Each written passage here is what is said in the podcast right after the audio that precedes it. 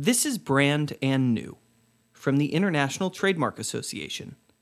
This podcast series explores changes and dynamics in the legal world, now and tomorrow, with a focus on intellectual property. Welcome to Brand and New. I am Audrey Dove. When security breaches make news headlines, they tend to be about nefarious hackers in another country or related to some kind of catastrophic failure of technology. However, employees occasionally make mistakes without realizing how dangerous they can be to the organization's cybersecurity from sending valuable data to incorrect recipients via email to misconfiguring assets to allow for unwanted access.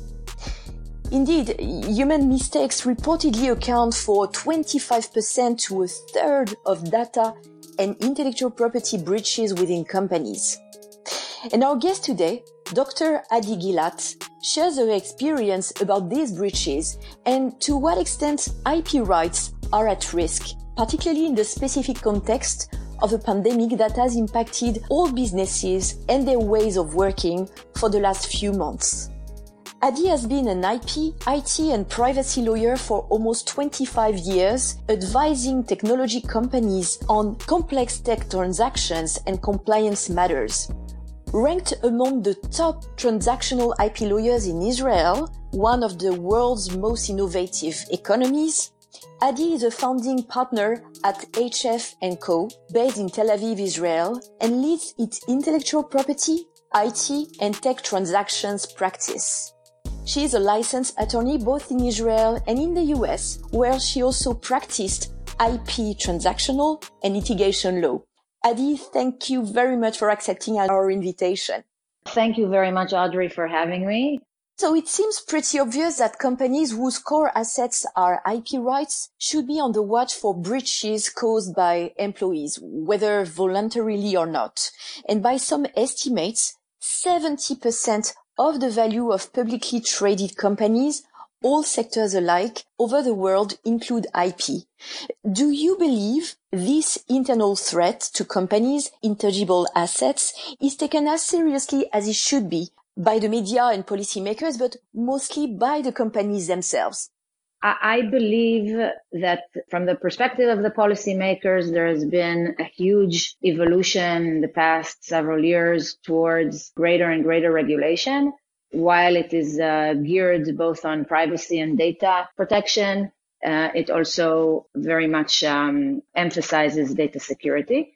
And I think from the regulator perspective, things have been um, evolving recently quite rapidly and, and extensively. I would even say that there perhaps is a less of a balance and there needs to be a balance between the heavy regulation and the size of the company, which brings me to the attention of the companies. So you mentioned publicly traded companies and, and big companies. I believe in that sector, there is an enormous attention and also resource put into security, not always as smartly as could have been. Uh, sometimes not not all the resources are put in the right place, but certainly a lot of resource. I think uh, the size of the company very much determines, and the, the state of its evolution very much determines how seriously and how efficiently they take um, these matters.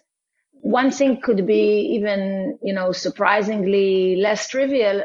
Sometimes the companies that are smaller and have less resource and still are subject to the same uh, very cumbersome regulation may have internal resources to manage uh, their data security, uh, which are more targeted and more precise than the bigger, greater, and more heavy corporations, which may pour a lot of resource, but they are less effective in many mm-hmm. ways. And, and I think that divide possibly is not taken accurately enough uh, into account in the um, the way the regulation is set out. I believe that enforcement does take it into account because again, enforcement is re- the recent enforcement is is far more targeted against the big multinationals than it is towards the smaller ones, even though the smaller companies are subject to the same regulation just as much and are required to take it as seriously. Many workers recently switched to remote working due to the COVID-19 pandemic. Um, working from home seems to trigger an additional range of risks for companies since the most common technologies that have led to accidental data breaches by employees are, for instance, external email services, corporate emails, file sharing services or collaboration tools or messaging apps. Uh, what piece of advice would you give companies and workers to make sure they are being safe or let's say at least safer when working remotely from an IP and data perspective? Yeah, so definitely the the working remotely aspect of the COVID-19 has emphasized the greater risks as it emphasized many other challenges and and phenomena that take place in the work in the work uh, environment as in many in many other contexts, education, education, education is extremely important. Train your employees. If your employees are highly committed to the workplace and are highly committed to the organization safety and organization brand and organization success, then you are better positioned to have them take better care of their passwords and take better care of patching uh, um, and implementing software uh, updates, which are often uh, uh, a potential vulnerability where people just forget or don't take the time to do it. So hopefully, uh, companies that are well positioned in the sense of the commitment and, and, and sense of belonging that they have thus far provided to their employees will be at a, at a good place to reap the fruit also in, in a crisis situation or in a, in a situation where the risks are greater.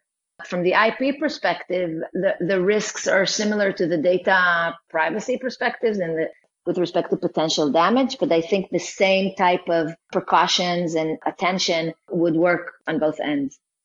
And talking about IP at risk, what about brands? Uh, what types of damages can brands suffer as a result of employee errors or misconduct resulting in a breach? Um, what about the brand reputation, maybe with its clients, with its partners, uh, its investors? Uh, have you faced anything that you would like to share with us? Yes. So I think it's a great question. I think the brand, the brand damage, in fact, could be much, much greater than the actual damage. For example, uh, we've had uh, a company that was hacked and, you know, any organization can be hacked. The Pentagon can be hacked. You can take all the security measures or the reasonable security measures and still there would be a possibility to hack. We detected it. We've made all of the um, internal uh, uh, examinations and checkings, and we believe that no no harm was actually done. The logs of the hacking were able to show that nothing was actually extracted. In that case, there was no issue of, of data, only an issue mm-hmm. of IP and potential breach of, of code. And one of the most important aspects of uh, handling this incident was a very sophisticated uh, negotiation that we entered into with the hacker, so to speak, and these days, we're talking about uh, what's called the responsible disclosure. So people uh, that are security experts around the world, and they don't call themselves hackers. They're they're experts, and they show you a vulnerability and interact with you to see what can be um, done jointly. And the negotiation was extremely sophisticated, such that it would make sure that they would be rewarded for their effort. We would make sure that nothing of this leaked because while there was no damage, the customers would have not known that there was no damage. And it doesn't sound well and it's harmful for a customer to know that potentially even the fact that they work with a certain vendor would leak. So that's one, one example. Another example that I can speak about, and it's even more um, pointed, I believe, is that oftentimes partners in the ecosystem would overreact to a potential breach. And I've seen it happen even where companies are in a, in a certain uh, area of technology. So we've seen this happen in data analytics, for instance, for mobile apps. And there are several competitors. One competitor, one, one company in this area was found by the responsible disclosures that I discussed before to have had a breach. And, and then this comes up on the internet in a blog. The aftermath of this, after three months, is that Google and Apple uh, decide to close all of this business. So hmm. with a 24 hour notice, they can say to the other competitors that do similar data analytics technologies with similar measures that they no longer can use these types of SDKs. They no longer can use these technologies and we're closing up all of the apps that are using this. And because the platforms are protecting themselves and they're protecting their potential uh, exposure, uh, the overreaction can be so broad that not only your brand, but other brands uh, that are in the sem- similar vicinity may be impacted. And this is not even uh, starting to talk about consumer reaction and uh, when there is actual damage. Both of the examples that I've that I've given are so um, extreme because the brand harm was greater than the actual impact. These things are they tend to to get more volume than you would expect.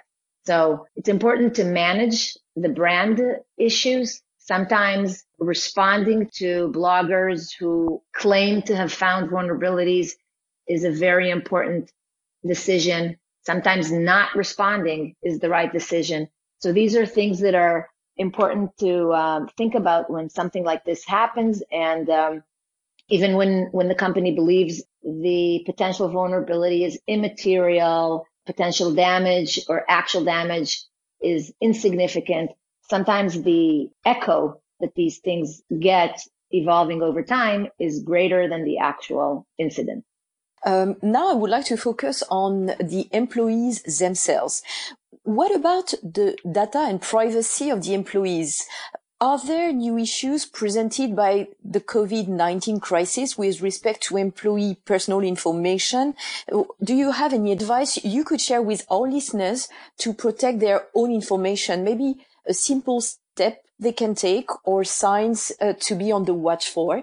Certainly. So with the COVID-19 in Israel, for instance, we are stepping out or hopefully stepping out. Businesses are required to collect certain health information. So people cannot, employees, uh, first and foremost, and also visitors may not enter a premises before they get their temperature taken and before uh, declaring that they're healthy. This is something that businesses were never uh, faced with. So take a law firm, take a clothing store, take an insurance company. Nobody has taken temperature of employees. This is very, it's very intrusive.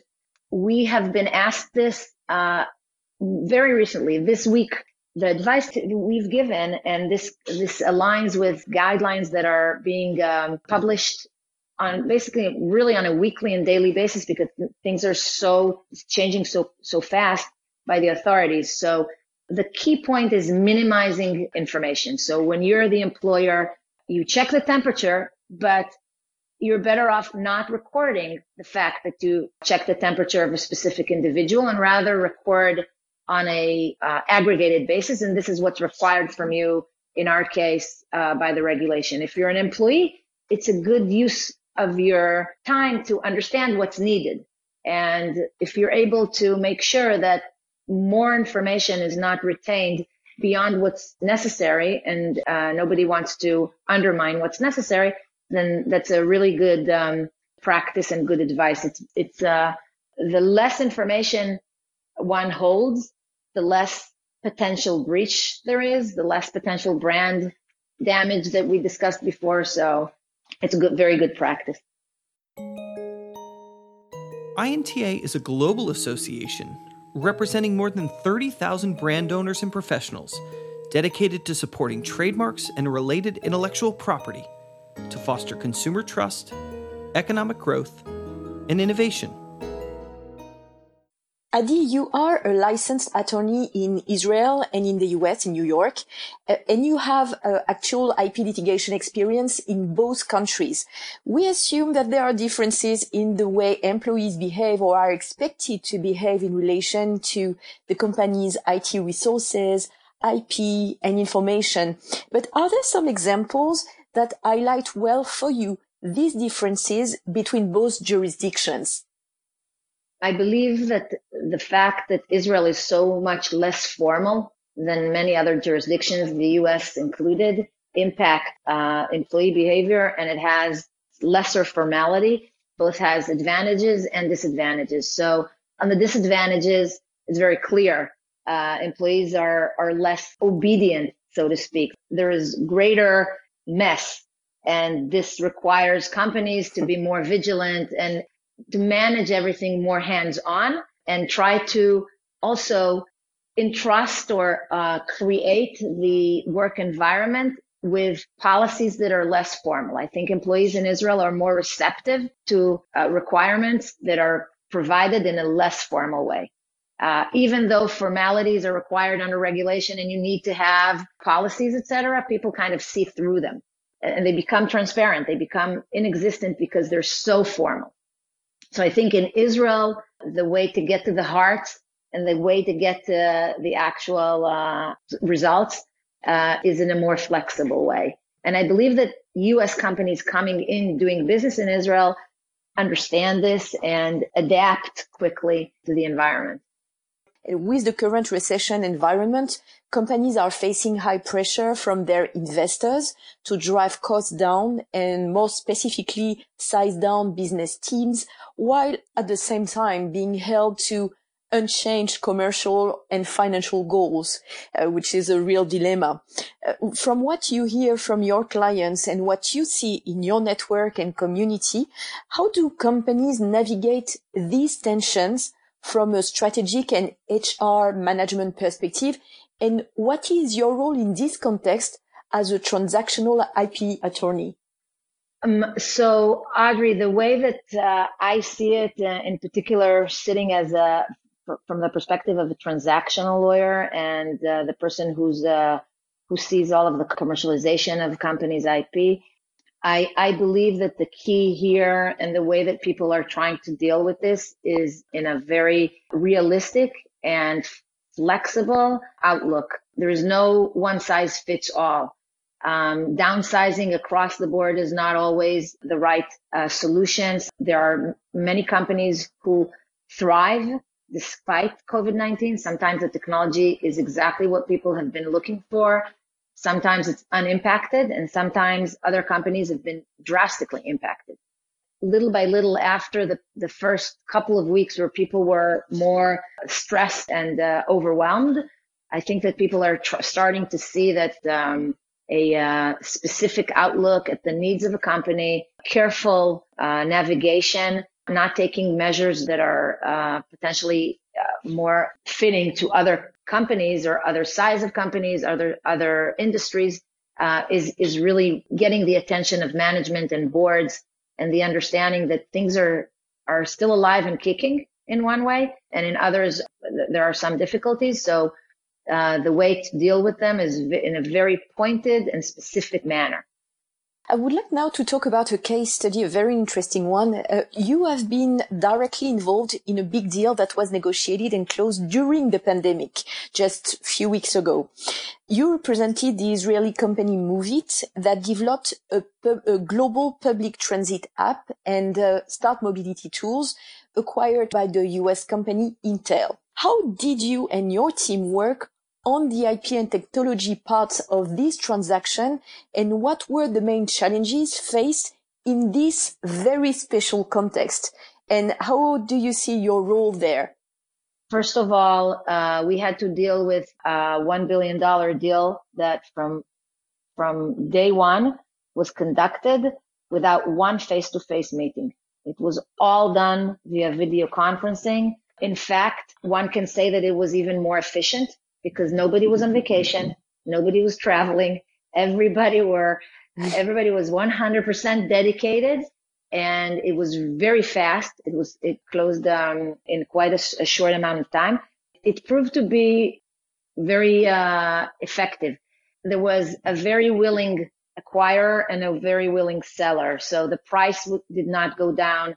Valuation did not go down. This was a deal that the both parties very much wanted all of the actors, our team, or the team of lawyers from all the parties, uh, were very much dedicated to get this done, and we're very much able to do so. So if you get on a Zoom call, you have a number for the conference and you get the number 123, it's funny.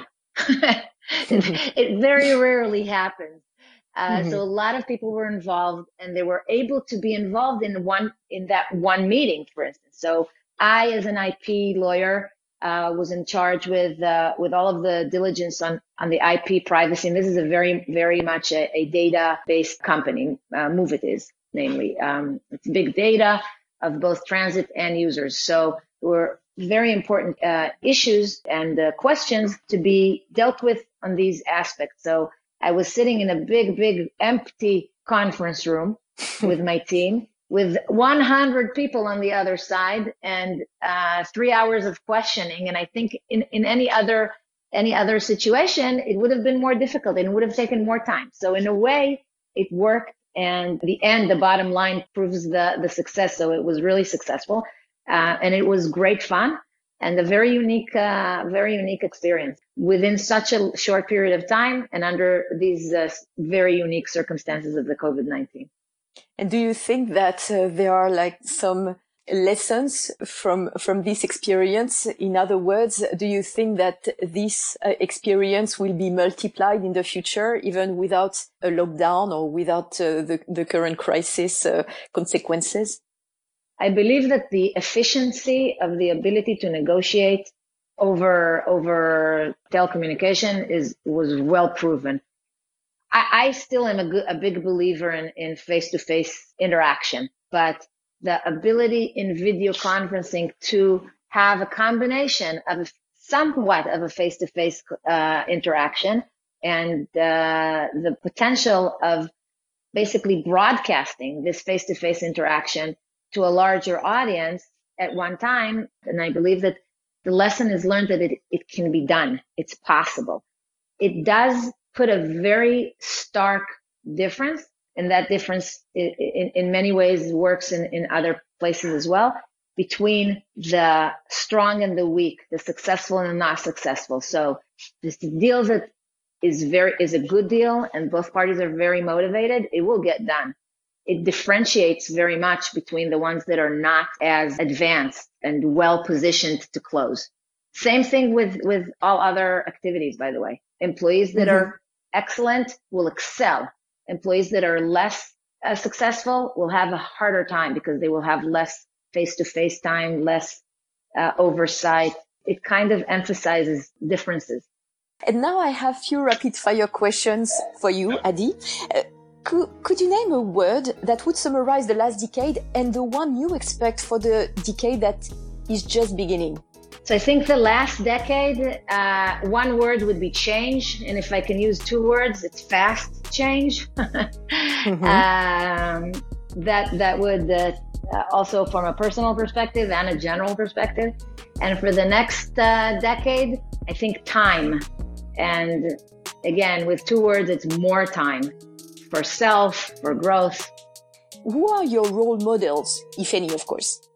I always wanted a role model, but I don't think I had one other than my parents. So I think I still look up to them, and I think that they molded a lot of my, what I believe I frame myself as a human being. The, the last book you read? One Israeli book called Life Plays With Me by a great Israeli writer called David Grossman. It's a great book. Okay. And a piece of advice to help lawyers overcome the challenging periods ahead keep optimistic, keep on your feet, look around, find the places where you can uh, make a change, make a splash, find an organization where you have uh, mutual goals and you can find yourself in and uh, be motivated at, and then carry on with that. I, I believe that that's, that that's the way to look at life and at work these days. Okay, it's a wise advice. Thank you very much, Adi. Thank you, Audrey. It's been my pleasure. Our guest today was Dr. Adi Gilat, founding partner at HF & Co, based in Tel Aviv, Israel. Thank you for listening to Brand and New, brought to you by the International Trademark Association. Be sure to tune in every two weeks on Tuesday for new episodes. If you like today's podcast, please subscribe and share it. We are always looking for new people to discover brand and new. And to learn more about INTA, its resources and events, please visit www.inta.org.